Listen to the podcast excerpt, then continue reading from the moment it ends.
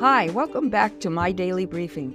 This is Gwen Diaz, and I hope you're enjoying the podcast and discovering that the Bible really does make sense when its stories are told in chronological order. Here's Ed with our next episode. Hi, it's Ed again. Let's go right to episode 340, titled An Encouraging Letter to the Church in Philippi, Part 2. You can find these verses in Philippians 2, 3, and 4. In his thank you letter to the Philippians, Paul addressed some of the issues that he had heard they were facing. He explained that they needed to think less about themselves and start serving each other. He used Jesus as the ultimate authority of humility. Then Paul gave examples of people whose lives they could use as role models. The first person Paul mentioned was a young man named Timothy. The Philippians knew him well. Timothy had been one of Paul's traveling companions when he had first arrived in their city.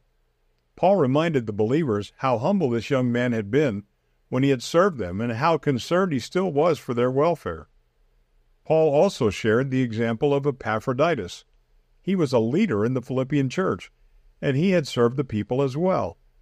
He had been willing to make the long, difficult journey to Rome to consult with Paul over church matters.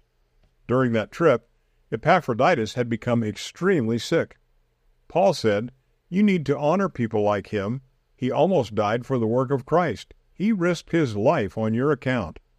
Paul then used his own life as an example of how humility could bring great joy.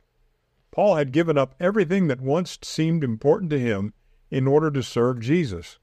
I now realize, Paul shared, that everything I thought was significant is only garbage compared to knowing Jesus Christ as my Lord. Nothing I prided myself in could bring me the righteousness I now have through faith in Jesus. Paul urged the Philippians to follow his example by forgetting everything that had once been important to them and focusing only on the prize that was waiting for them in heaven. At one point, Paul became very specific. He appealed to two women named Euodia and Syntyche who had worked closely with him in Philippi. But instead of creating unity in the church, they were now causing conflict. He urged them to humble themselves and live in peace. He also asked some of the church leaders to help these ladies reconcile their differences. As he encouraged all the believers to become mature in their faith, Paul instructed them to rejoice regardless of their circumstances, to be gentle with each other, and to stop being anxious. He urged them to pray about everything they faced and to thank God for the opportunity to bring their requests to Him. If they did, God's peace would guard their hearts and minds and keep fear and anxiety away. He also advised them to fill their minds with the things that pleased God. This would leave them no room for negative thoughts. Then Paul thanked them again for the gift they had sent to him and explained how prison poverty had become one of his greatest teachers.